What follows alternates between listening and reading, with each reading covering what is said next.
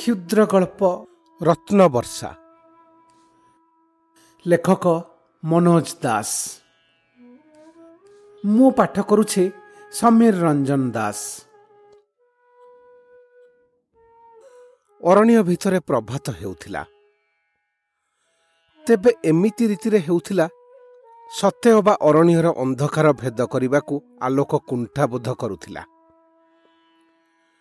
ଗୁମ୍ଫା ଭିତରେ ଭିଡ଼ିମୋଡ଼ି ହୋଇ ଅବଲକରା ଉଠିବା ବେଳକୁ ସାନ୍ତେ ପାଖ ଝରଣାରେ ସ୍ନାନ ସମାପନ କରି ଧ୍ୟାନରେ ବସିଲେଣି।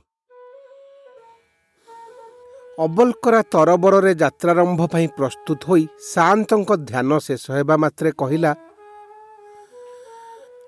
ଆଜ୍ଞା ସାରା ରାତି ଶୋଇପାରିଲି ନାହିଁ। ତୁଚ୍ଛା ଛଟପଟ ହେଉଥାଏ। ଯଦି ଟିକିଏ ତନ୍ଦ୍ରାବିଷ୍ଟ ହୁଏ ତେବେ ଦେଖେ ବିକଟ ଅଦ୍ଭୁତ ସ୍ୱପ୍ନ ସାନ୍ତେ ହସିଲେ ଓ ପ୍ରଶ୍ନ କଲେ କି ପ୍ରକାର ସ୍ୱପ୍ନ ସାମ୍ନାରେ ଦୋହଲୁଛି ଚକ୍ ଚକ୍ ଛୁରିକା ସେଥିରୁ ଝରି ପଡ଼ୁଛି ରକ୍ତ। ଶୁଭୁଛି କ୍ରୋଧାନ୍ଧ ଗର୍ଜନ। ନହେଲେ ବିକଳ କ୍ରନ୍ଦନ। ଆଉ ମଝିରେ ମଝିରେ ସେସବୁକୁ ସ୍ତବ୍ଧ କରିଦେଇ ଶୁଭୁଛି ଆଖି ଝଲସି ଗଲା ଭଳି ନାନାଦି ରତ୍ନର ଝଣ ଝଣ ଶବ୍ଦ। ସାନ୍ତେ ପ୍ରଶ୍ନ କଲେ। ଆଖି ବଡ଼ ବଡ଼ କରି ଅନାଇଲା ଅବୁଲ କରା। ସାନ୍ତେ ଆପଣ ସେ କଥା ଜାଣିଲେ କିପରି? ମୋ ସ୍ୱପ୍ନତକ ଆପଣ ତ ଆଉ ଦେଖୁନଥିଲେ? ଦେଖୁଥିଲି। ତେବେ ତୋ ଭଳି ଅଶାନ୍ତି ଅନୁଭବ କରୁନଥିଲି। ତୁ ତ ଜାଣୁ ଆମେ ଯେତେ ସ୍ଥାନ ଭ୍ରମଣ କରୁଛୁ ମୋ ପାଇଁ ସେସବୁ ପୁନର୍ଭ୍ରମଣ ମାତ୍ର। ବହୁ ବର୍ଷ ତଳେ ଏକଦା ମୁଁ ଏହି ଗୁମ୍ଫାରେ ରାତ୍ରି ଯାପନ କରିଥିଲି ଓ ତୋ ଭଳି ଦୁଃସ୍ୱପ୍ନ ପୀଡ଼ିତ ହୋଇଥିଲି। ମୋ ସହ ଥିଲେ ମୋ ଗୁରୁ ଋଷି ସୌମ୍ୟାନନ୍ଦ। ସକାଳେ ସେ ମୋତେ ମୋ ଦୁଃସ୍ୱପ୍ନର ହେତୁ ବୁଝାଇ ଦେଇଥିଲେ। ଅବଲକରା ମୁହଁରେ ହସ ଫୁଟି ଉଠିଲା। ତାହେଲେ ମୋ ଦୁଃସ୍ୱପ୍ନର ବିଶେଷ ତାତ୍ପର୍ଯ୍ୟ ଅଛି।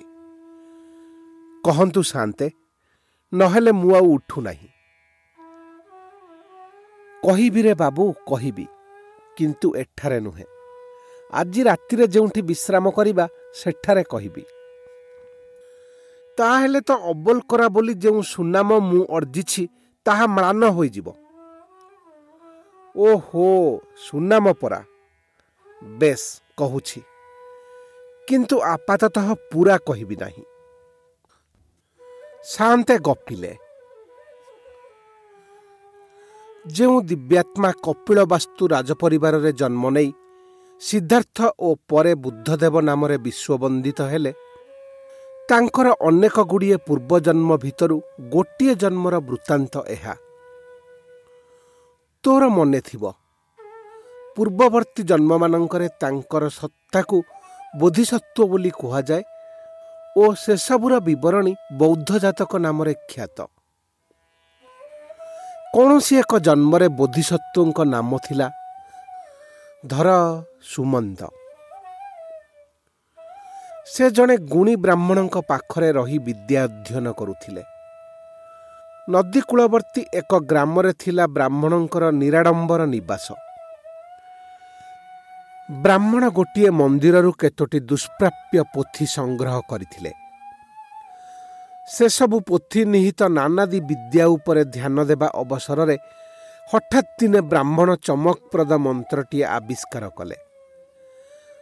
ପୂର୍ଣ୍ଣମୀ ରଜନୀରେ କେତେକ ବିଶେଷ ଗ୍ରହଙ୍କ ସଂଯୋଗ ମୁହୂର୍ତ୍ତରେ ଜଣେ ଯଦି ପୂର୍ବରୁ କେତେକ ବିଶେଷ ଅନୁଷ୍ଠାନ ସହକାରେ ଉପବାସ କରିଥାଇ ସ୍ନାନାନ୍ତେ ଆକାଶକୁ ଅନାଇ ସେ ମନ୍ତ୍ର ଉଚ୍ଚାରଣ କରିବ ତେବେ ତା ଉପରେ ହେବ ଅସରାଏ ଅପୂର୍ବ ବର୍ଷା ହୀରା ନୀଳା ମୋତି ମାଣିକ୍ୟର ବର୍ଷା।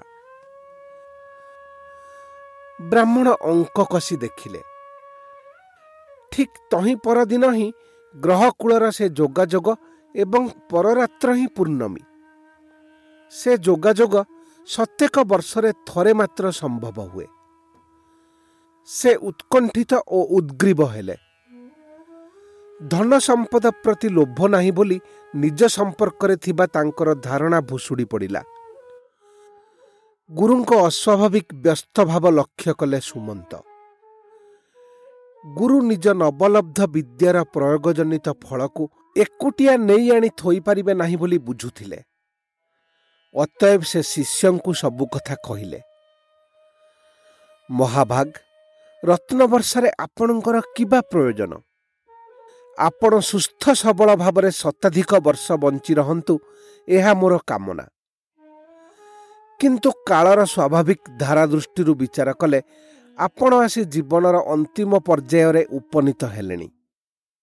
ସୁମନ୍ତ ଚେତେଇ ଦେଲେ ବଶ୍ଚ ମୋର ସନ୍ତାନ କେତୋଟି ଥିବା କଥା ତୁମେ ବିସ୍ମୃତ ହେଉଛ।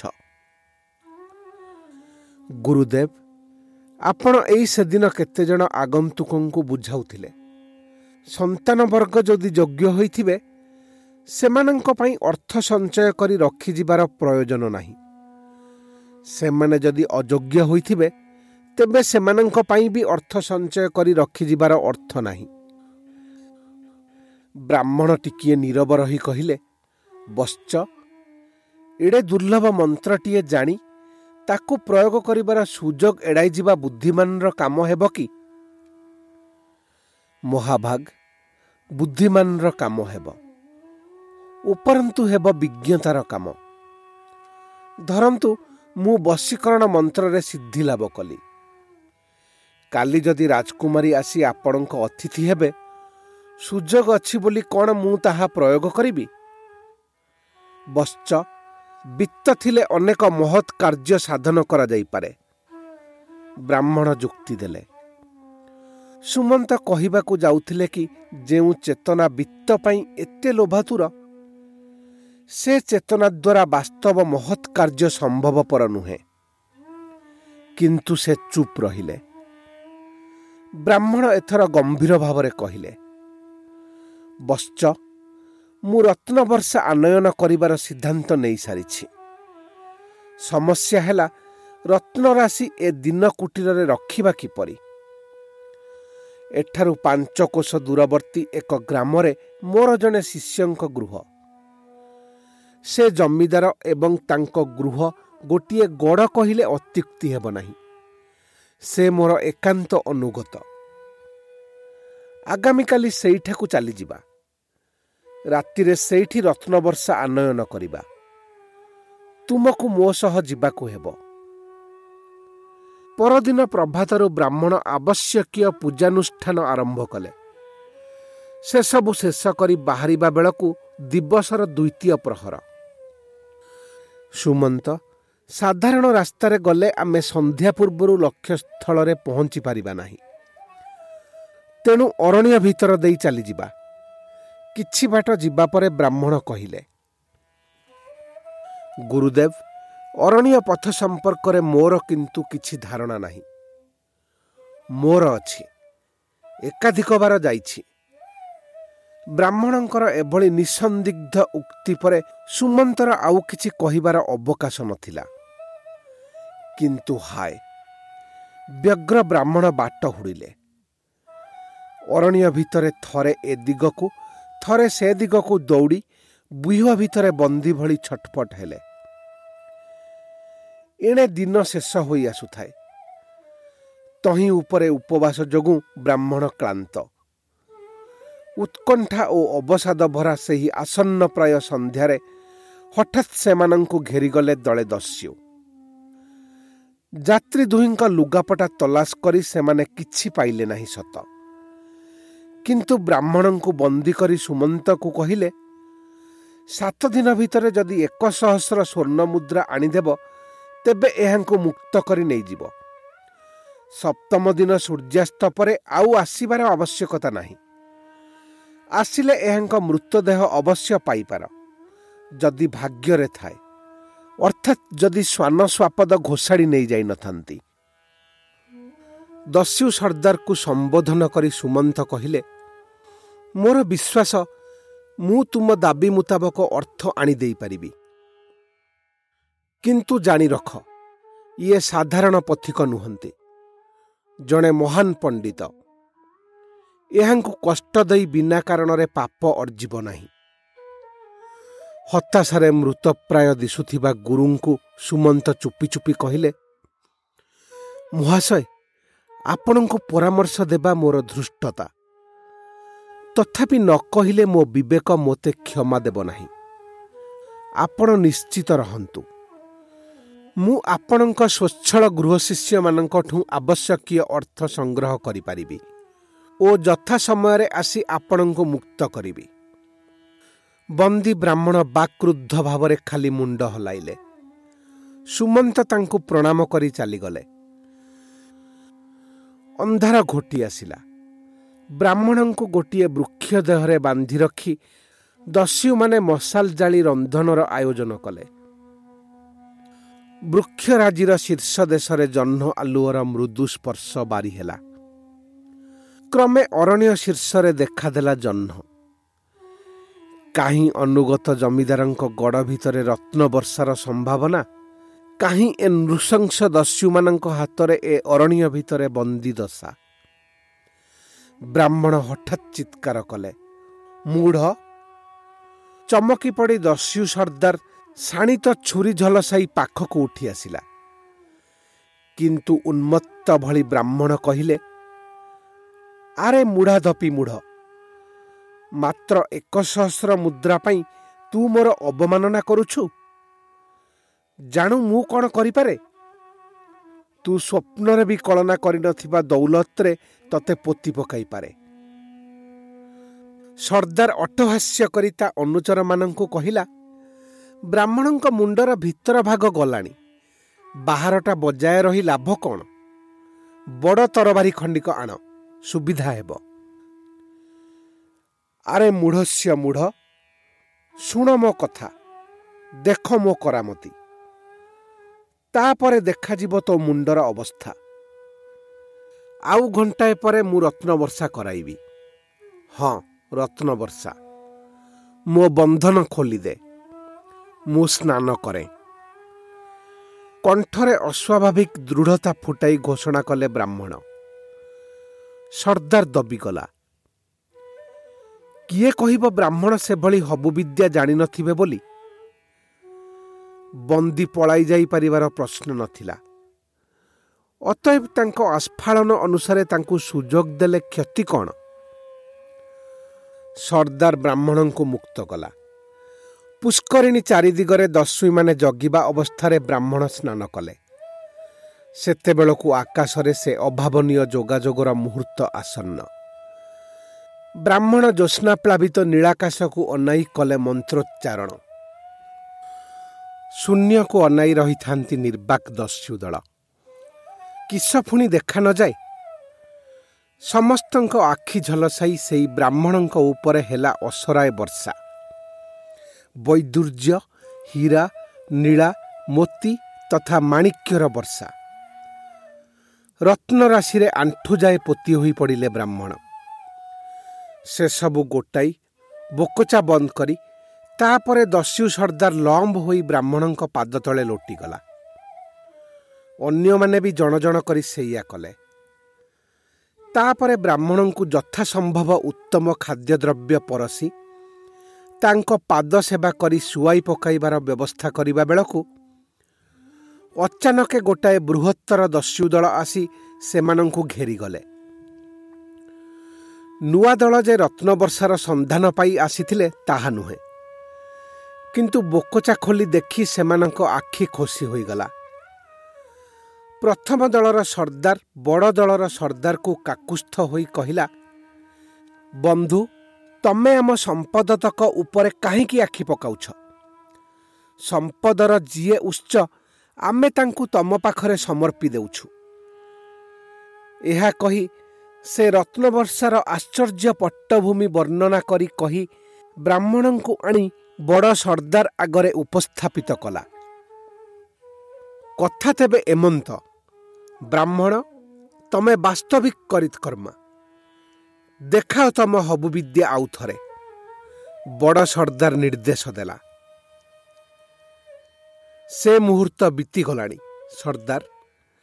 ଆଉ ଶହେ ବର୍ଷ ଅପେକ୍ଷା କରିବାକୁ ହେବ। ବ୍ରାହ୍ମଣ ବିମର୍ଷ ଭାବରେ ଜଣାଇଲେ।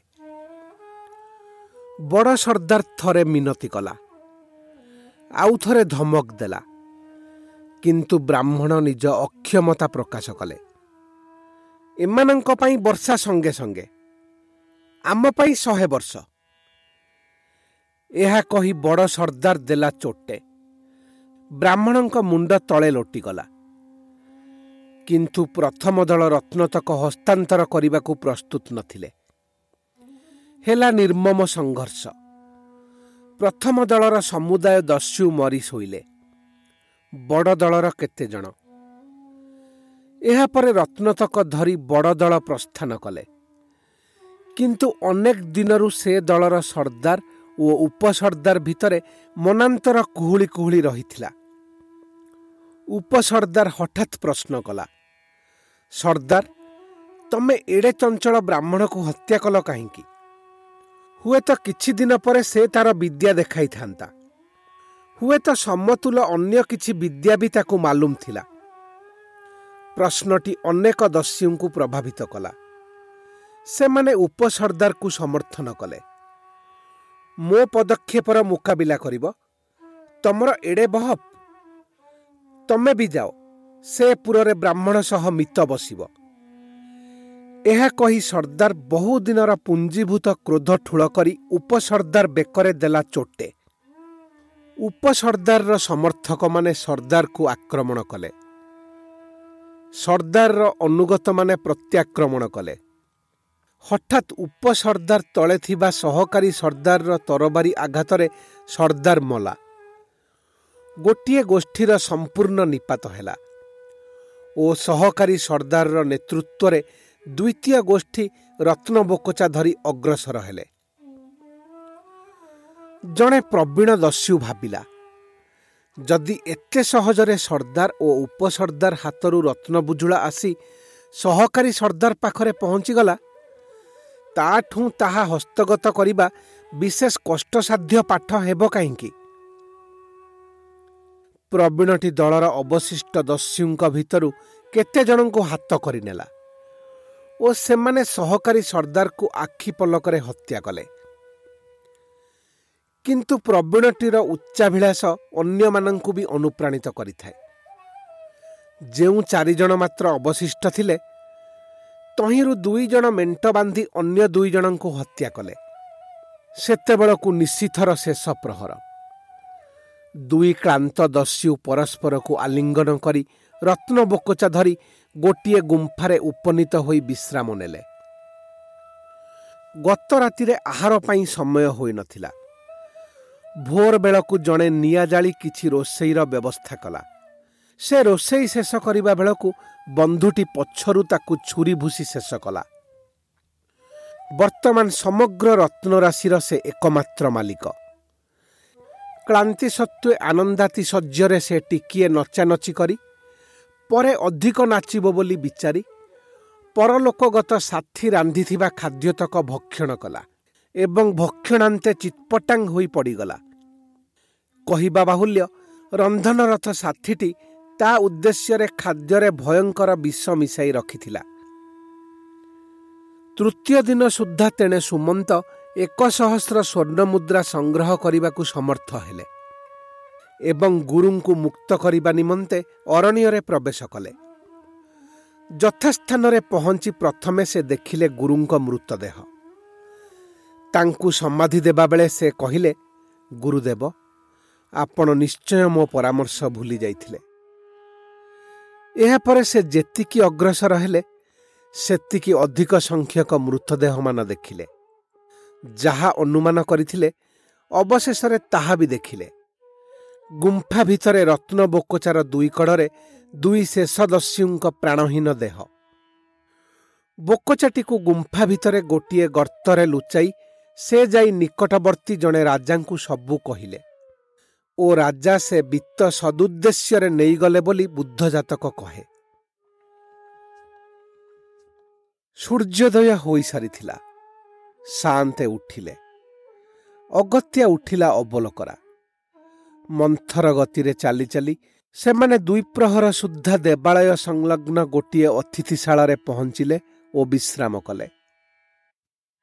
ଦିବାହାର ଅନ୍ତେ ସାନ୍ତେ କହିଲେ ଆଜି ରାତିକ ଏଇଠି ରହିଯିବା। କାରଣ ବର୍ତ୍ତମାନ ଚାଲିବାକୁ ଆରମ୍ଭ କଲେ ଆମେ ପରବର୍ତ୍ତୀ ଲକ୍ଷ୍ୟସ୍ଥଳରେ ମଧ୍ୟ ରାତ୍ରି ପୂର୍ବରୁ ପହଞ୍ଚି ପାରିବା ନାହିଁ। ବିଶ୍ରାମ କଥା ଶୁଣିଲେ ହିଁ ଅବଲକରା ଖୁସି ହୋଇଯାଏ। ସନ୍ଧ୍ୟା ହେଲା।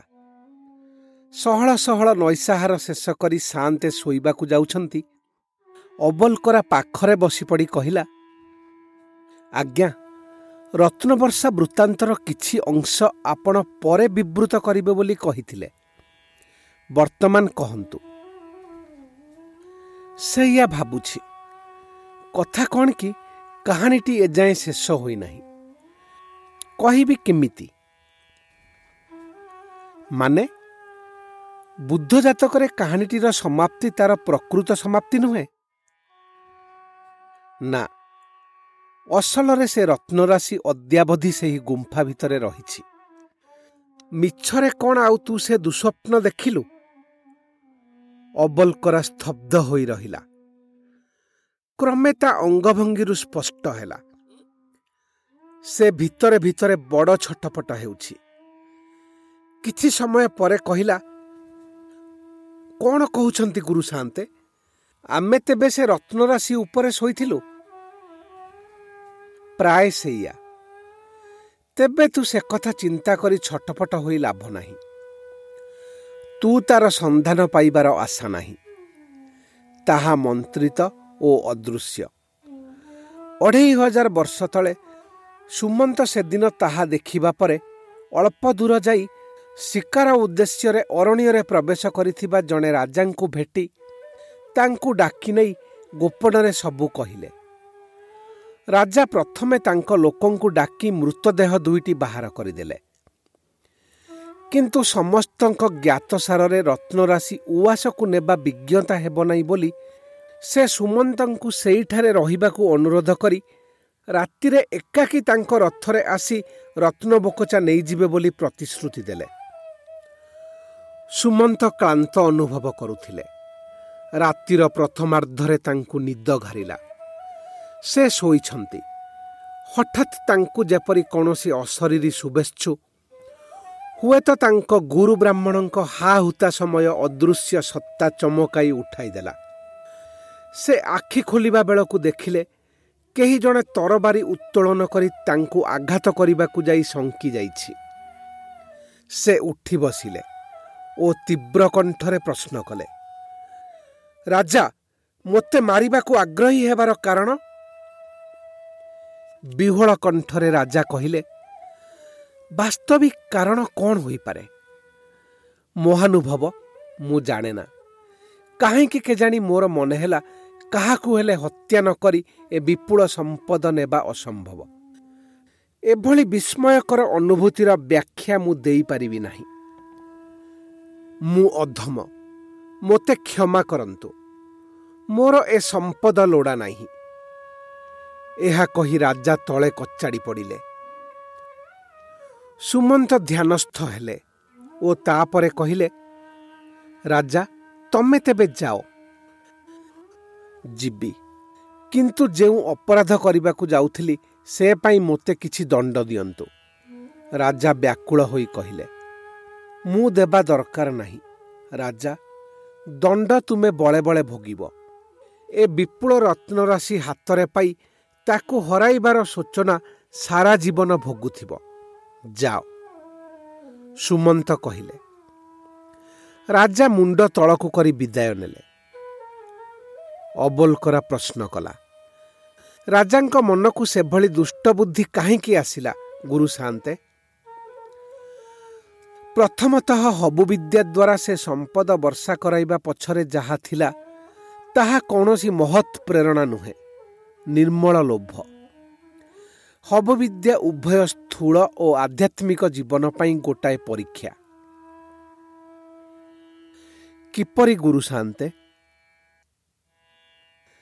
ସ୍ଥୂଳ ଜୀବନରେ ଯେପରି ସଚ୍ଚା ପରିଶ୍ରମ ବା ପ୍ରତିଭା ବିନା ହବିବିଦ୍ୟା ଦ୍ୱାରା ଉପାର୍ଜିତ ଅର୍ଥ ମଣିଷ ଉପଭୋଗ କରିପାରେ ନା ଆଧ୍ୟାତ୍ମିକ ଜୀବନରେ ସେହିପରି ହବୁବିଦ୍ୟା ମଣିଷକୁ ସଚ୍ଚା ଦିବ୍ୟ କୃପାଠୁ ଦୂରେଇ ନିଏ। ହଇରେ ଅବଲ ଆକାଶରୁ ସୂର୍ଯ୍ୟ କିରଣ ବର୍ଷା ହୁଏ ଚନ୍ଦ୍ରାଲୋକ ବର୍ଷା ହୁଏ ଖାସ୍ ଜଳ ବର୍ଷା ବି ହୁଏ। ସେସବୁ ଦ୍ୱାରା ଆମେ ପ୍ରାଣ ଧାରଣ କରିଥାଉ ଅଥଚ ସେସବୁ ପ୍ରତି କେବେ ବି ଆକୃଷ୍ଟ ହେଉନା। ଅଥଚ ରତ୍ନ ବର୍ଷା ପାଇଁ ଆମେ ପାଗଳ ହେବା କାହିଁକି? ପଣ୍ଡିତ ବ୍ରାହ୍ମଣ ଯେତେବେଳେ ନିଜ ଅନ୍ତର୍ନିହିତ ଐଶ୍ୱର୍ଯ୍ୟର ଆବିଷ୍କାର ପ୍ରତି ଧ୍ୟାନ ଦେବା ଉଚିତ ଯେତେବେଳେ ଜୀବନକୁ ଆବରି ରହିଥିବା ଦିବ୍ୟ କୃପାର ମହିମା ଅନୁଭବ କରିବା କଥା ସେତେବେଳେ ସେ ହବୁ ବିଦ୍ୟା ଦ୍ୱାରା ରତ୍ନ ବର୍ଷା କରିବାକୁ ଲାଳାୟିତ ହେଲେ ଏପରିକି ପରିସ୍ଥିତି ପ୍ରତିକୂଳ ହେବା ସତ୍ତ୍ୱେ ସେଥିରୁ ନିବୃତ୍ତ ହେବା ଭଳି ଆତ୍ମସଂଯମ ସେ ଆୟତ୍ତ କରିନଥିଲେ ବୋଧିସତ୍ୱଙ୍କ ଚେତାବନୀ ସତ୍ତ୍ୱେ ଭୁଲ ପରିପ୍ରେକ୍ଷୀରେ ସେ ନିଜ ବିଦ୍ୟାର ପ୍ରୟୋଗ କଲେ। ବର୍ଷିତ ସେ ସମ୍ପଦ ଅଚିରେ ଭୟାବହ ଲୋଭର କେନ୍ଦ୍ର ହେଲା। ପରେ ପରେ ଯେଉଁ ବିଭତ୍ସ ଘଟଣାମାନ ଘଟିଲା ତାହା ଫଳରେ ସେ ସମ୍ପଦ ଲୋଭ ହିଂସା ଓ ବିଶ୍ୱାସଘାତକତାର ଅଜସ୍ର ଅଦୃଶ୍ୟ ସର୍ପିଳ ତରଙ୍ଗ ଦ୍ୱାରା କବଳିତ ହୋଇ ରହିଲା। ସେ ସମ୍ପଦ ପ୍ରତି ଯିଏ ଉନ୍ମୁଖ ହେବ ସେହି ତରଙ୍ଗ ତା ଭିତରକୁ ସଂକ୍ରମିତ ହୋଇଯିବ। ରାଜା ସେହି ବିକଟ ଶକ୍ତିର ସରବ୍ୟ ହୋଇଥିଲେ। ତାହେଲେ ସେ ସମ୍ପଦ ସେମିତି ରହିଛି? ଅବଲକରା ଦୀର୍ଘ ନିଶ୍ୱାସ ଛାଡ଼ି ପ୍ରଶ୍ନ କଲା। ବରଂ ନିଜକୁ ନିଜେ କହିଲା କେତେ ଶତାବ୍ଦୀ ପରେ ଜଣେ ଋଷି ସେ ସମ୍ପଦରୁ କିୟଦଂଶ ବାହାର କରି ତାଙ୍କର ଜଣେ ଏକାନ୍ତ ଭଦ୍ର କିନ୍ତୁ ଦରିଦ୍ର ଭକ୍ତକୁ ଦେଇଥିଲେ। ଭକ୍ତଟି ସେ ବିତ୍ତର ବିନିଯୋଗରେ ବିପୁଳ ଧନୀ ହେଲା ଓ ଶେଷରେ ଉତ୍ତୁଙ୍ଗ ହର୍ମଟିଏ ନିର୍ମାଣ କଲା। ଗୃହ ପ୍ରବେଶ ପରେ ପରେ ସେ ହର୍ମ୍ୟର ଶୀର୍ଷାରୋହଣ କରି ଏକ ଦୁରନ୍ତ ଦୁର୍ବୋଧ୍ୟ ଆକର୍ଷଣରେ ତଳକୁ ଡେଇଁ ପଡ଼ି ପ୍ରାଣ ହାରିଲା। ସେହି ଲୋକଟି ଦ୍ୱାରା ସମାଜରେ ବିତରିତ ସେ ରତ୍ନ ସମ୍ଭୂତ ଅର୍ଥ ଶହ ଶହ ବର୍ଷ ଭିତରେ ବହୁ କାଣ୍ଡ କଲାଣି। କରିବ ମଧ୍ୟ। ମୁଁ ଦେଖିପାରୁଛି ଆଗାମୀ କାଳରେ ଭାରତକୁ ଶାସନ କରିବାକୁ ଆସି ଶୋଷଣ ଦ୍ୱାରା ସେ ଅର୍ଥର ବହୁ ଅଂଶ କେତେକ ବିଦେଶୀ ଶକ୍ତି ପାଶ୍ଚାତ୍ୟ ଭୂଖଣ୍ଡକୁ ନେଇଯିବେ। ସେ ଅର୍ଥର କ୍ରମ ବିକାଶ କେତୋଟି ରାଷ୍ଟ୍ରକୁ ଏଭଳି ଧନୀ କରିଦେବ ଯାହାଫଳରେ ପ୍ରଚୁର ବ୍ୟୟ କରି ସେମାନେ ପ୍ରକୃତିର ବହୁ ସୁପ୍ତ ରହସ୍ୟ ଉଦ୍ଘାଟନ ଦିଗରେ ପ୍ରୟାସ କରିବେ। କିନ୍ତୁ ଗବେଷଣା ନିରତ ବୈଜ୍ଞାନିକର ମୁଣ୍ଡକୁ ଅସଲ ସମୟରେ ସେ ପାପ ଶକ୍ତି ତରଙ୍ଗ ଏମିତି କାବୁ କରିଦେବ ଯାହାଫଳରେ ସେ ତା ଜ୍ଞାନକୁ ମାନବ କଲ୍ୟାଣ ଉଦ୍ଦେଶ୍ୟରେ ପ୍ରୟୋଗ କରିବା ପରିବର୍ତ୍ତେ କିପରି ଭୀଷଣରୁ ଭୀଷଣତର ଉପାୟରେ ମାନବତାକୁ ଓ ମାନବ ସଭ୍ୟତାକୁ ଧ୍ୱଂସ କରାଯାଇପାରେ ସେହି ତଥ୍ୟ ବାହାର କରି ସେହି ଅନୁସାରେ କାମ କରିବ। ହାୟ ହାୟ ଅବୋଲ କହିଲା ସେତକ କହିବା ଯଥେଷ୍ଟ ନୁହେଁରେ ଅବୋଲ। ତୁ ସେ ଗୁମ୍ଫା କଥା ମନରୁ ପୋଛି ପକା। ଛଟପଟ ହୁଅ ନା ଶାନ୍ତେ ଶୋଇଗଲେ। ସେଦିନ ପୂର୍ଣ୍ଣିମା। ଅଧରାତିରେ ସେ ଉଠିପଡ଼ି ଅତିଥିଶାଳା ବାହାରକୁ ଆସି ପ୍ରାନ୍ତର ଆଡ଼େ ଦୃଷ୍ଟି ଦେଲେ। ତାଙ୍କ ଅନୁମାନ ଠିକ୍। ସେ ପାଟି କରି ଡାକିଲେ ଆରେ ହଥଭାଗା ଆରେ ଅବଲ ଚାଲିଛୁ କୁଆଡ଼େ? ସ୍ୱପ୍ନ ଚାଳିତ ବତ୍ ଅରଣ୍ୟ ଆଡ଼େ ଚାଲି ଯାଉଥିବା ଅବଲକରା ସେ ଡାକରେ ରହିଗଲା। ଓ ବୁଲି ପଡ଼ି ଦୌଡ଼ି ଦୌଡ଼ି ଆସିଲା। ସତେ ଅବା ପଛରୁ ତାକୁ ଭିଡ଼ି ଧରିଥିବା କୌଣସି ଶକ୍ତି ବିରୋଧରେ ବଳ ଖଟାଇ ସେ ଆସୁଛି। କ୍ଷମା କରନ୍ତୁ ଶାନ୍ତେ। ଜହ୍ନରାତି ମୋ ମୁଣ୍ଡ କେମିତି ଖରାପ କରିଦେଲା। ସେ କୈଫିୟତ ଦେଲା। ଚୁପ୍। ସତେ ଯେମିତି ପ୍ରେମିକାର ବାର୍ତ୍ତା ପାଇ ଅଭିସାରରେ ବାହାରିଥିଲୁ। ଜହ୍ନ ରାତିକୁ ଦୋଷ ଦିଆହେଉଛି। ଚାଲ ଶୋଇବୁ ଚାଲ। ଅବଲକରା କାନମୁଣ୍ଡା ଆଉଁସି ଶାନ୍ତଙ୍କୁ ଅନୁସରଣ କଲା।